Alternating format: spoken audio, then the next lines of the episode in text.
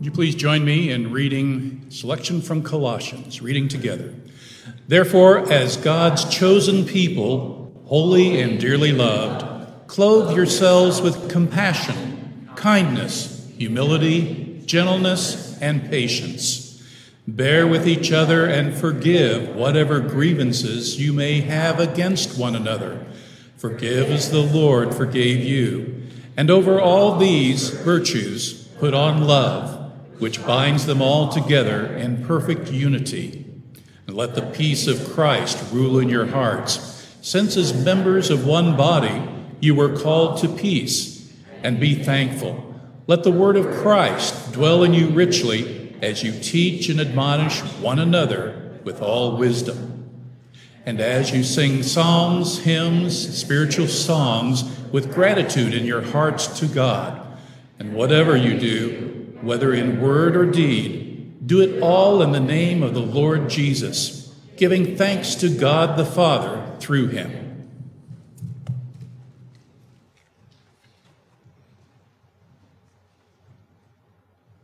We will be in Colossians 3 15 through 17. Let's pray. And now, Lord, as we look into your word, we ask for your grace to teach us and your mercy to continue to help us apply the things. And, and Lord, just for your wisdom so that we will understand and know what it is you want us to from these, from these verses. And then, Lord, we pray for your spirit to empower us and help us to be able to apply them. And so, Lord, as we look into these verses, we ask for you to lead and teach. We ask in your name. Amen. Please be seated.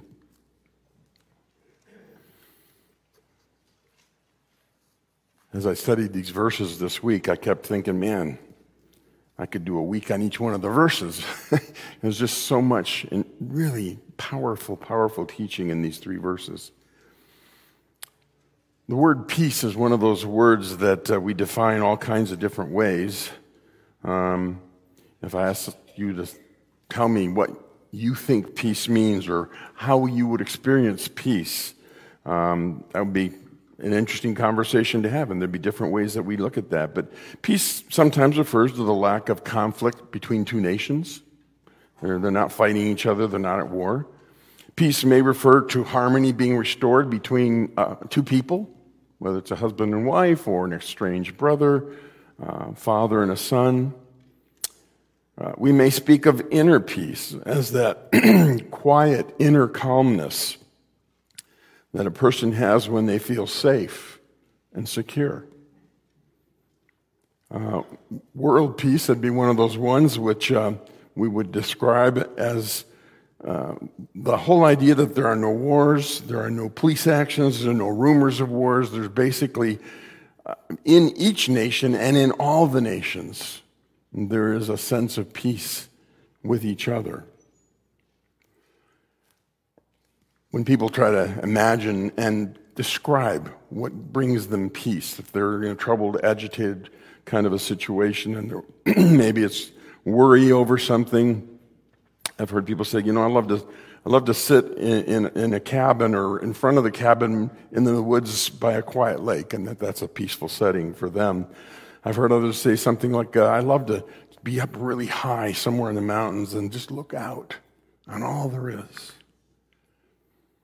For me, it has always been a rocky beach with waves crashing. I mean, just boom, constant noise, and just being able to look at that power and go, wow.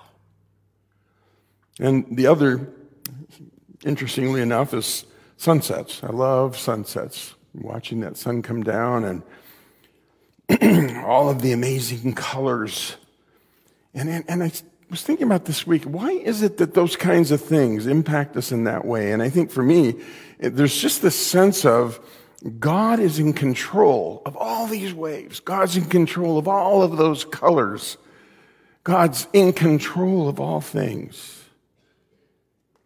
And so, all the things that were going on and were causing me to be agitated or, or to be worked up about something or, or to be anxious to be in that kind of a setting reminds me God's got this.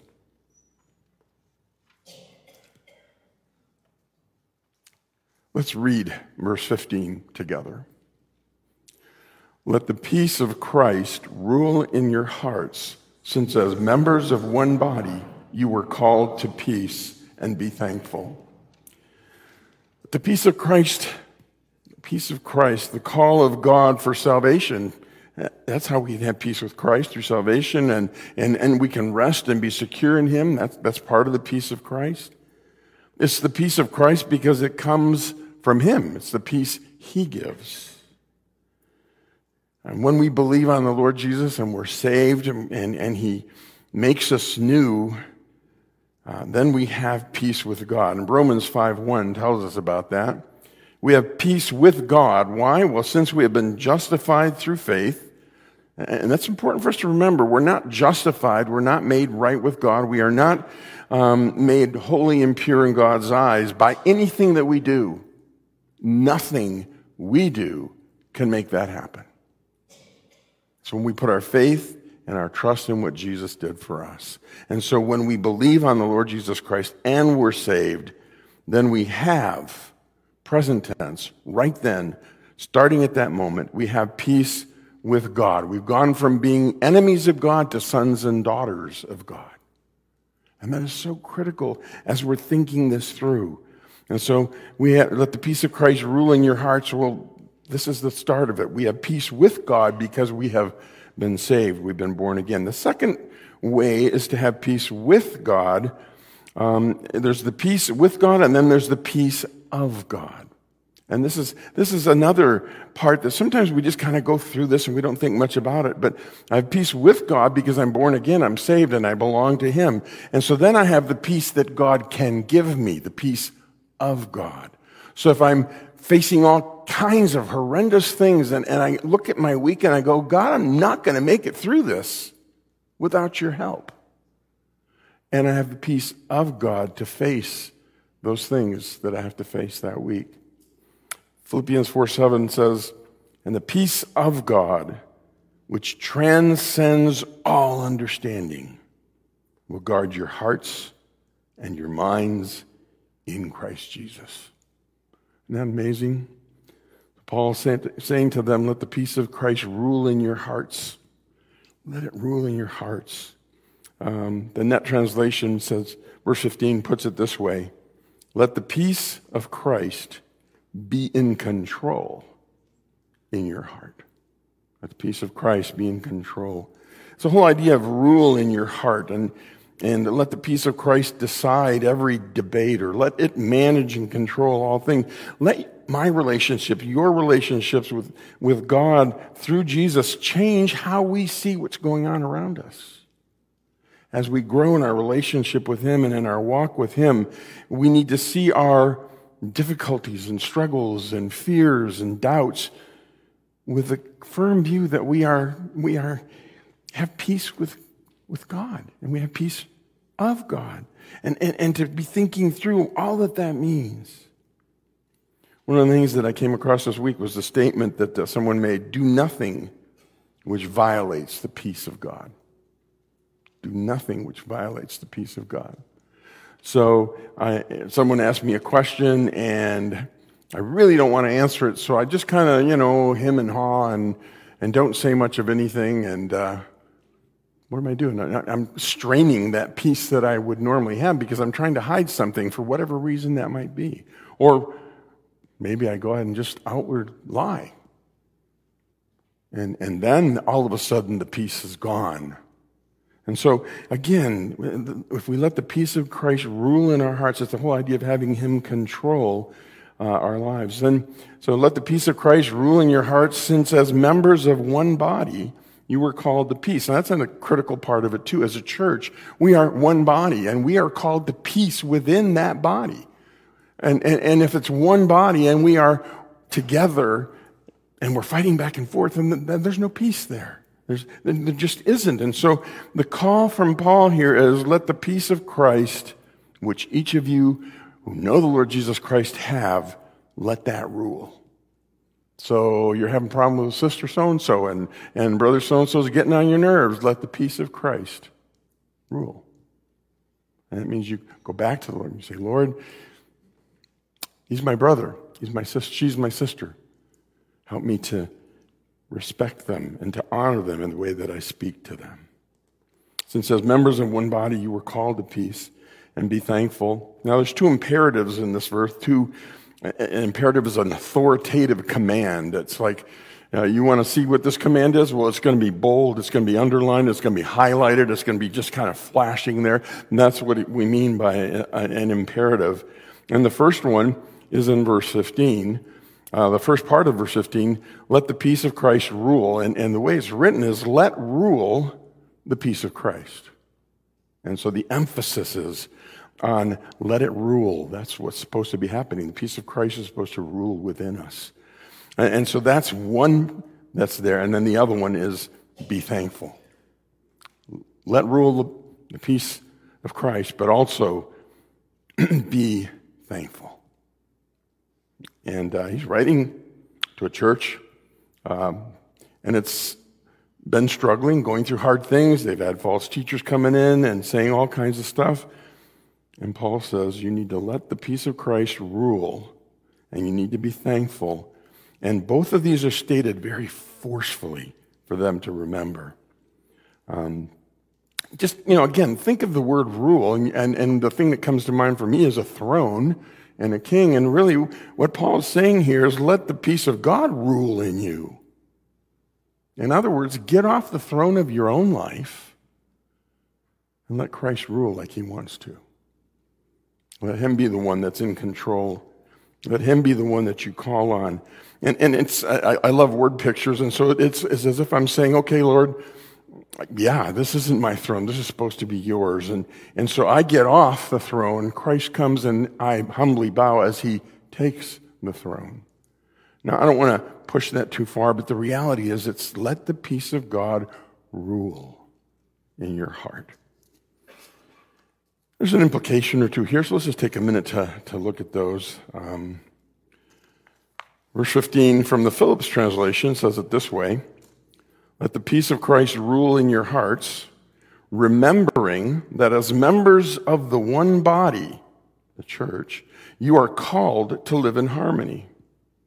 Never forget to be thankful for what God has done for you.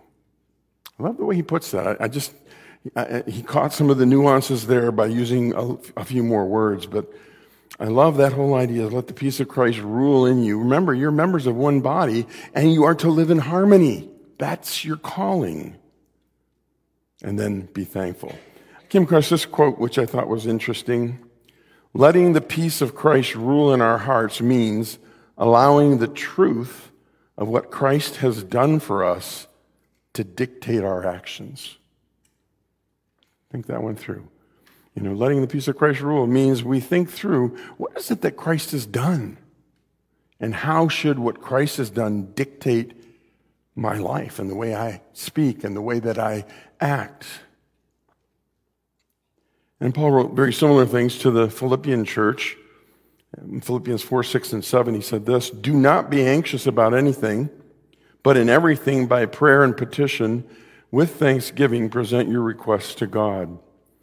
And, and on one level, sometimes I feel like we're saying to people, well, don't worry, be happy. That's not what Paul's doing here. Paul's not saying that you don't have any reason to be anxious. He's saying, I understand why you might be anxious. Um, whatever it may be, whatever it is that's causing you anxiety and fear, what he says is instead of focusing on that and letting that become like a hamster on a wheel, just going round and round and round, and you're getting more worried and more worried and more upset, instead of that, he's saying, stop that focus and turn your focus on God and petition him with thanksgiving. Take your requests to God. I had a professor at Moody that said, um, take all of the things that you're struggling and facing, just have a conversation with God about it. Tell him why you're struggling. Tell him why that fear is there. Explain to him. Now, he already knows, but explain it anyway. That's good for you. It's good for me when we have those conversations with God about whatever it is that's troubling us. And he goes on to say, in the peace, the peace of God, which transcends all understanding, will guard your hearts and your minds in Christ Jesus. So, so what do we do um, when fear and anxiety comes crashing down on us, and it, it, happens to all of us from time to time? We, we can despair and we can wallow in that, and we can continue to get more and more fearful, or we can take what Paul said and say, "Okay, Lord, I'm I'm I'm going to try praying. I need your help because right now I don't feel like it." But Lord, I'm going to try praying. And so no matter how hard it is, we, we begin to focus on what it is that, that we want to talk to the Lord about. We start that conversation. And, and as we're having that conversation, we can be totally honest and transparent with God. The reality is He already knows. But it's when we speak it and begin to sh- say it in prayer that we begin to realize and see and think through what it is that's going on. I, mean, I was just thinking through how whatever I was going to be fearful of, God, I'm really scared. Uh, you told me to pray, so here I am. Thank you, Lord, that you listen, and please, Lord God, help. When I pray and I'm in those situations, that word comes out a lot. I'm full of fear, Lord, but I, but I want to trust you. Help me, Lord. I, I want to. Lord, you promised your peace. If I come with thanksgiving, even in my fears, Lord, come through, please. You promised your peace would transcend all that I'm thinking, and I really need for that to happen. And so, Lord, help me. It's interesting for me, a lot of the times when I'm struggling and, and I have to have a conversation like that, it's not some huge, huge deal, but it's enough to take my mind off of where it needs to be. So enough to, to make me think differently about some things. It, it, applies whether it's something small or something huge. I remember many years ago, we were um, in La Paz at the time, and um, the church we were working with was mostly university students and, and professionals. And, and um, we were at a time frame where we're under military rule. We were actually under martial law at the time. And that meant serious controls on just about everything you could imagine. And it meant soldiers actually walking the streets with, uh, with weapons and, it meant that nobody went out after dark. I mean, you weren't forbidden to be out after dark. And so, in the midst of all of this, you know, I've got these gun ho college students and others who are saying, we need to have a retreat. And I said, uh, yeah, well, you know, that's going to be hard to do. Oh, no, no, we need to find, you know, so they found a place where we could do it and, and they started making all the arrangements and, and, you know, you don't want to squash that kind of enthusiasm at any time. So I said, all right, well, let's, let's go ahead and do it. And, and um, the day before we were going to go, I was supposed to take six guys down, drop them off so that they could work on the campgrounds, clean it, get everything ready so when the rest of us came the next day, we could get right into the retreat. So we were supposed to leave it right at sunrise. And by about one o'clock, I thought, man, this is not looking good. And at two o'clock, when we finally drove out, I'm thinking, okay, three hours down, three hours back. Uh, there's no way I'm getting back here in time. I started to get really concerned about that. We did get down there, drop them off. They were all excited about doing what they needed to do. And I turned around and said, okay, I've got three hours to get back into town before it gets dark. Well, it was already getting dark. And so at that point, I'm starting to think, Lord, what am I going to do? And I thought, well, all right, I'll just, I'll just drive. And if I get stopped somewhere, I'll just sleep in the car until, until sunup. And as I was driving along, all of a sudden I see four soldiers up ahead waving me down which is not a real comfortable thing to have happen in the middle of the night. So I pulled over and they said, uh, Can you take us uh, to La Paz? I said, Sure. Three jumped in the back, the officer jumped in the front. They've all got weapons. I'm thinking, okay, Lord, this might be what you're doing, but boy, this is not comfortable right now for me. Went on through every checkpoint we got to, the officer just waved out the window and they, they let us through until we got to the big checkpoint with all the soldiers and with uh, and this was right at the edge of the city. Now it's about maybe one o'clock at night.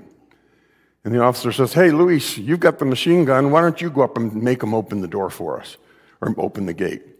And so I'm just kind of thinking, okay. And sure enough, Luis goes up and has this machine gun in his hand. And he says, Hey, uh, my officer says open the gate. And they said, Okay. And they opened the gate. We went into town. I dropped them off. And I mean, it's the middle of the night. Nobody is out. I'm the only one. I got to my house, went inside, went to sleep, and then everything went great on the retreat. But as I was thinking about that, I would never have put all those things together to make that happen. But that's the peace of God all of a sudden was becoming very real in a whole bunch of little steps. And he brought me where I needed to be, right on time for the next day. And oh, by the way, it was a great retreat. It was good for everybody. And we had a good time to be able to focus on the Lord. And because we were out of the city, we didn't have to worry about all the things going on there that, that were kind of on everybody's minds. Let the peace of Christ rule and never forget to be thankful for what God has done. And that's, that, that story always comes back to mind when I think of the peace of God, because I didn't have any. I just did not have it. But God was very, very real and worked through that whole thing. Let's move on to 16, but let's read these verses together first. There we go. Let the peace of Christ rule in your hearts, since as members of one body you were called to peace, and be thankful. Next one.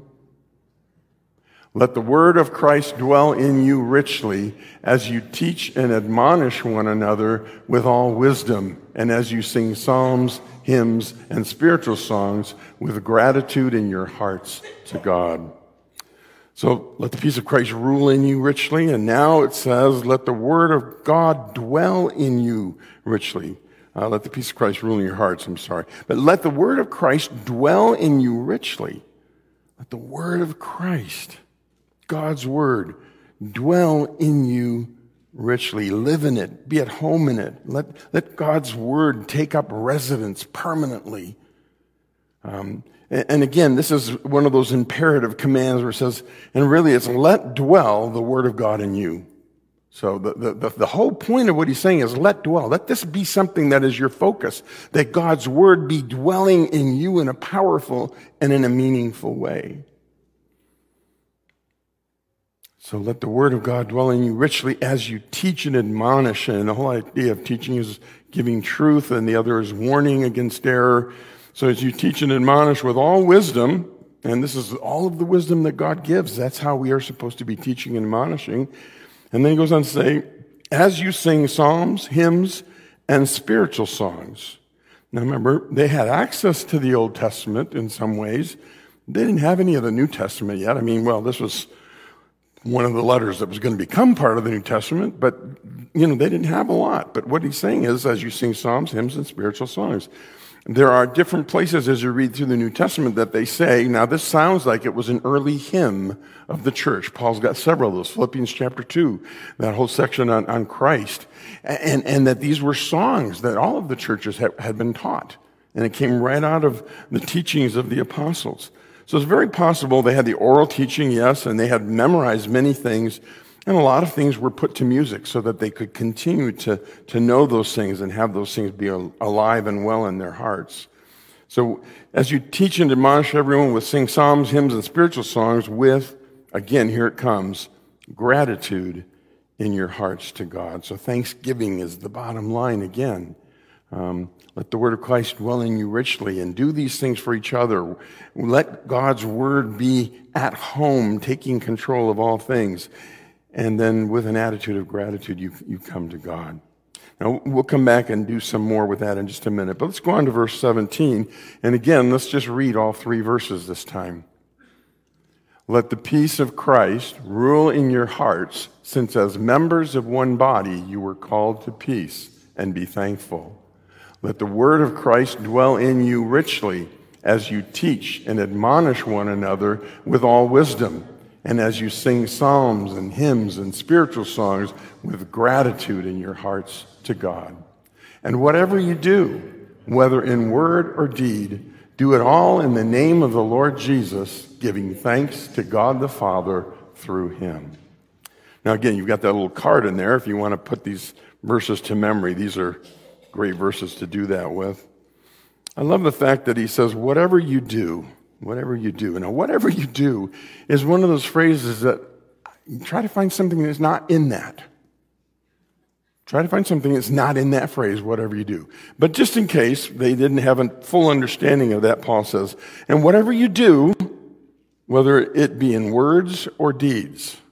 So now he's narrowed it down a little bit for them. It's still just as broad. It's just that he's given a little bit more understanding to it. So he says, whether it be in word, and, and I think as you think about this, it needs to be what words am I thinking? What words am I writing? What words am I saying? So whatever you do, whether in word or deed, and that's actions, any kind of action whatsoever. So now you go back to whatever you do, well, that's it. It's, it's all there. And he narrows it down, saying, let me just break it apart. Word or deed, everything is covered. So he says, whatever you do, whether in word or deed, do it all. Um, whatever you say or do, do it all. That's, that's the, the command there. Do it all, whatever you say and do, do it all in the name of the Lord Jesus. And so, again, you've got this sense of, okay, so um, whatever I do, word or deed, I need to do all of it in the name of the Lord Jesus. Now, and you start thinking through, what does that mean? Um, it means whatever we do, whatever we think, whatever we say. In the name of Jesus, it's the whole idea that words uh, that we say and actions that we do should be such that they would be honoring to Him. People do many things in memory of someone. Uh, or they do things in dedication of someone. I've heard, I've seen people at concerts say, I'm dedicating this song to. And maybe it was a mom or a dad that had always believed in them. Maybe it's their, their fiance or something. And so they, they dedicate what they're going to sing at that point in time to that person. Well, that's, what, that's what's being said here. In what way are you dedicating all that you do and all that you say to the Lord Jesus? In what way am I saying, I want to honor the Lord Jesus in these things that I'm saying and in these things that I'm doing? So, whatever we do, we dedicate it to Him, we represent Him as we're doing it, and we seek to honor Him as a result of all of that. So, whatever you do, word, deed, do it all in the name of the Lord Jesus. And here it comes again, third time, giving thanks to God the Father through Him. We have access to God because of Jesus Christ. Now, there's an implication here I want to just touch on. Uh, verse 17 says, again, whatever you do, whether in word or deed, do it all in the name of the Lord Jesus, giving thanks to God the Father through him. You want a verse to say you want to kind of keep before you for a while to live it out? This, this is a good one came across this quote In all places and in all ways, the believer is to honor the name of the Lord Jesus. All places, all ways, we are supposed to honor the name of the Lord Jesus. Now, sometimes we don't understand fully how, how the name is used. Sometimes it says in the name of Jesus, and sometimes it just says in, in that name. And, and what we're talking about is that that's Jesus Christ that we're referring to when we say, when we say the name. And, and one of the places we find that out is right after um, Jesus had ascended into heaven, you've got the disciples there in Jerusalem. And, and um, at one point, Peter and John were going to the temple. If you remember that time, they were going to the temple and they're heading on into the temple. And there's a cripple outside of the temple who's asking for money. So he asks him for money. You remember Peter looks at him and says, I don't have any money. I'm sure the guy said, well, then just move along, right? Just keep going. but he said, I don't have any money, but what I do have, I give you. In the name of Jesus Christ of Nazareth, get up. And that's what it says in verse 10. Um, so he gets up and they're jumping around and hollering and he's walking with them as they head on into the temple, causing a ruckus. Um, I guess only in Jerusalem with people who wanted to see nothing, wanted to have nothing to do with Jesus would people who just healed a cripple end up in jail overnight, but they end up in jail overnight and then they come out the next day and the priests and the rulers and the elders do not want to talk about this, but they want to know how this man was healed. And, and Peter says this in 410. It is in the name of Jesus Christ of Nazareth, whom you crucified, but whom God raised from the dead, that this man stands before you healed in the name of Jesus Christ. Isn't that incredible? And so he stands up there and boldly, boldly, boldly proclaims this to them. Um, the same people who put Jesus to death. He's the ones talking to them. And then they ask him some questions, and then he goes on to say in 412, Salvation is found in no one else, for there is no other name under heaven given to men by which we must be saved. No other name. It's in the name of Jesus that this man was healed. It's in the name of Jesus that we are saved. It's through him and the power of his name. And that's not just some, some thing that we, we think of mystically. This is the name of Jesus Christ and we use that word name biblically, it means Jesus Christ. And so we, we look at that and we go, wow. Paul reminds us we're saved in the name of Jesus. And he reminds us of that so that we can honor Jesus. So we're saved in the name of Jesus because of the name of Jesus. We're saved for one purpose to honor him, to dedicate our lives to him. That is what we should be doing as believers in Christ. What do we take away from all this? Came across this quote that I thought was really good. The peace of Christ rules where the word of Christ dwells. Isn't that good? The peace of Christ rules where the word of Christ dwells.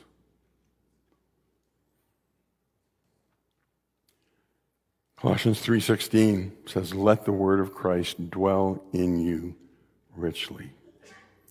And the reality is if you're going back to the earlier verses in chapter 3 where Paul said put on and he tells us all these amazing things that we're supposed to put on and, and, and he tells us to take off and the things that we're supposed to take off. We can't do any of that without the Word of God and the Holy Spirit working in us. And so it's as we study and learn from God's word so that we can be impacted in powerful ways. And, and not just knowing facts and information, but getting to know God, the one who loved us enough to send his son. Now, the scribes and Pharisees in Jesus' day were in the word. You could not say that they didn't know the word. They did. They copied it, they taught it, they could quote it, but was the word in them? And that's a really good question. Uh, Isaiah actually said about them many years earlier, but it still applied. These people honor me with their words, but their hearts are far from me. And so you've got all these knowledgeable men who know the Word of God. They can quote it. They can, all of, all the things that you could possibly, they could argue back finer points of the law. It didn't matter. They didn't have a relationship with God. They, they did the sacrifices. They did the feasts, but it never touched their hearts. Otherwise, stop and think about this. Um, how would you explain the wise men showing up at Jerusalem and saying, hey, you know, we've come to honor the king that was born, the, king, the, the one that was born king of the Jews? And it sets the whole city of Jerusalem into just a panic. And they do their research and they say, well, yeah, that would be over down there in Bethlehem. And so they send them down to Bethlehem. King says, hey, come back and tell me about it when you're, when you're done. But they go on down to Bethlehem. Did any scribe or Pharisee set their foot outside Jerusalem to check it out? Not that we know of. Not that we know of. And they knew the word, they understood the word, I think, on some level, but they did not apply it to themselves and they had no relationship with God. Otherwise, they would have been waiting, waiting like Simeon and Anna for the Messiah to show up. Those people had a relationship with God. Those people knew the Word of God. And as a result of that, they were at the temple waiting when Jesus was brought in. And just, we have so many ways of learning and studying the Bible. And so the question becomes, will we? And I think that's a good question. Um, I've never wanted to put anybody in a, on a guilt trip because they aren't reading 100 chapters of the Bible a, a day or a week or whatever. I lived through some of that myself, um, and being someone who had serious difficulties reading, reading 10 chapters of the Bible a day just about turned me away from God. Uh, not seriously, but boy, it made me realize if this is how I get to know God, it's not working. Uh, and it was down the road quite a ways further that I started working on learning hey, if I read a paragraph and I enjoy what I'm reading and I learn something from it, that's way better than for me to read all of these chapters. And so I do not want to put a guilt trip on anyone, but when it says, let the word of Christ dwell in you richly, that does mean we need to be involved in some way in that process.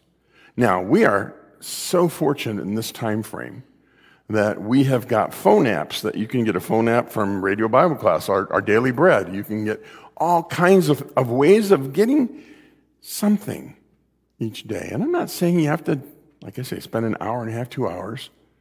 But I want to encourage you, if this isn't part of what you already do, to find some way to do that. And, and next week, I hope to have a, a, list of a bunch of places you can go and do either, either on your phone app or get an email or you can go to their Facebook page and, and get all kinds of amazing, just five, ten minute things that you can learn from.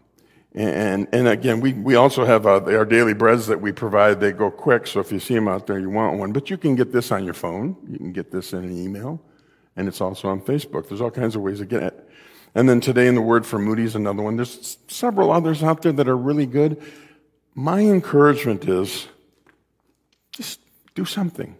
If you're doing nothing, do something. And remember that it's about pursuing our walk with the Lord. It's not about massively learning tons of information, it's about drawing closer to the Lord. And we do that through His Word by His Spirit. So that's my encouragement. If you have any questions, I'm happy to answer those for you and help you to get some tools that, that might be helpful for you. and if, you're, if you love reading 10, 15, 20 chapters a day and that's good for you, keep doing it. That's wonderful. For me, uh, it was a serious, serious thing that didn't work. Found this old song and went, all of us to say together the last two lines, but I'll read the first part of each verse and then we'll, we'll say those last lines. When this bright world would tempt me sore, when Satan would a victory score, when self would seek to have its way, then help me, Lord, with joy to say together, only when life will soon be past, only what's done for Christ will last. Give me, Father, a purpose deep in joy or sorrow, thy word to keep, faithful and true, whatever the strife, pleasing thee in my daily life. Only one life will soon be past. Only what's done for Christ will last.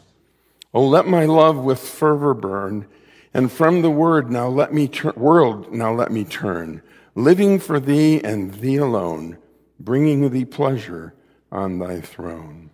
Only one life will soon be past. Only what's done for Christ will last. So we're going through these verses this morning. You could say there's some things that we learn, and one is that we want to have the peace of Christ rule in our hearts. We want the Word to dwell richly in us, and we want to do everything, word or deed, dedicated to the Lord Jesus. Let's pray. Lord, thank you so much for your word, and thank you that you make it so clear. And there are things that we can always take away and, and things that we can learn. And, and, and Lord, you long for us to seek you and to draw near to you. Lord, you're not trying to hide yourself from us. And so we thank you for that. Help us to pursue you. Each one of us, Lord, I pray for that to be a challenge for each of us this next week. We ask this in your name. Amen.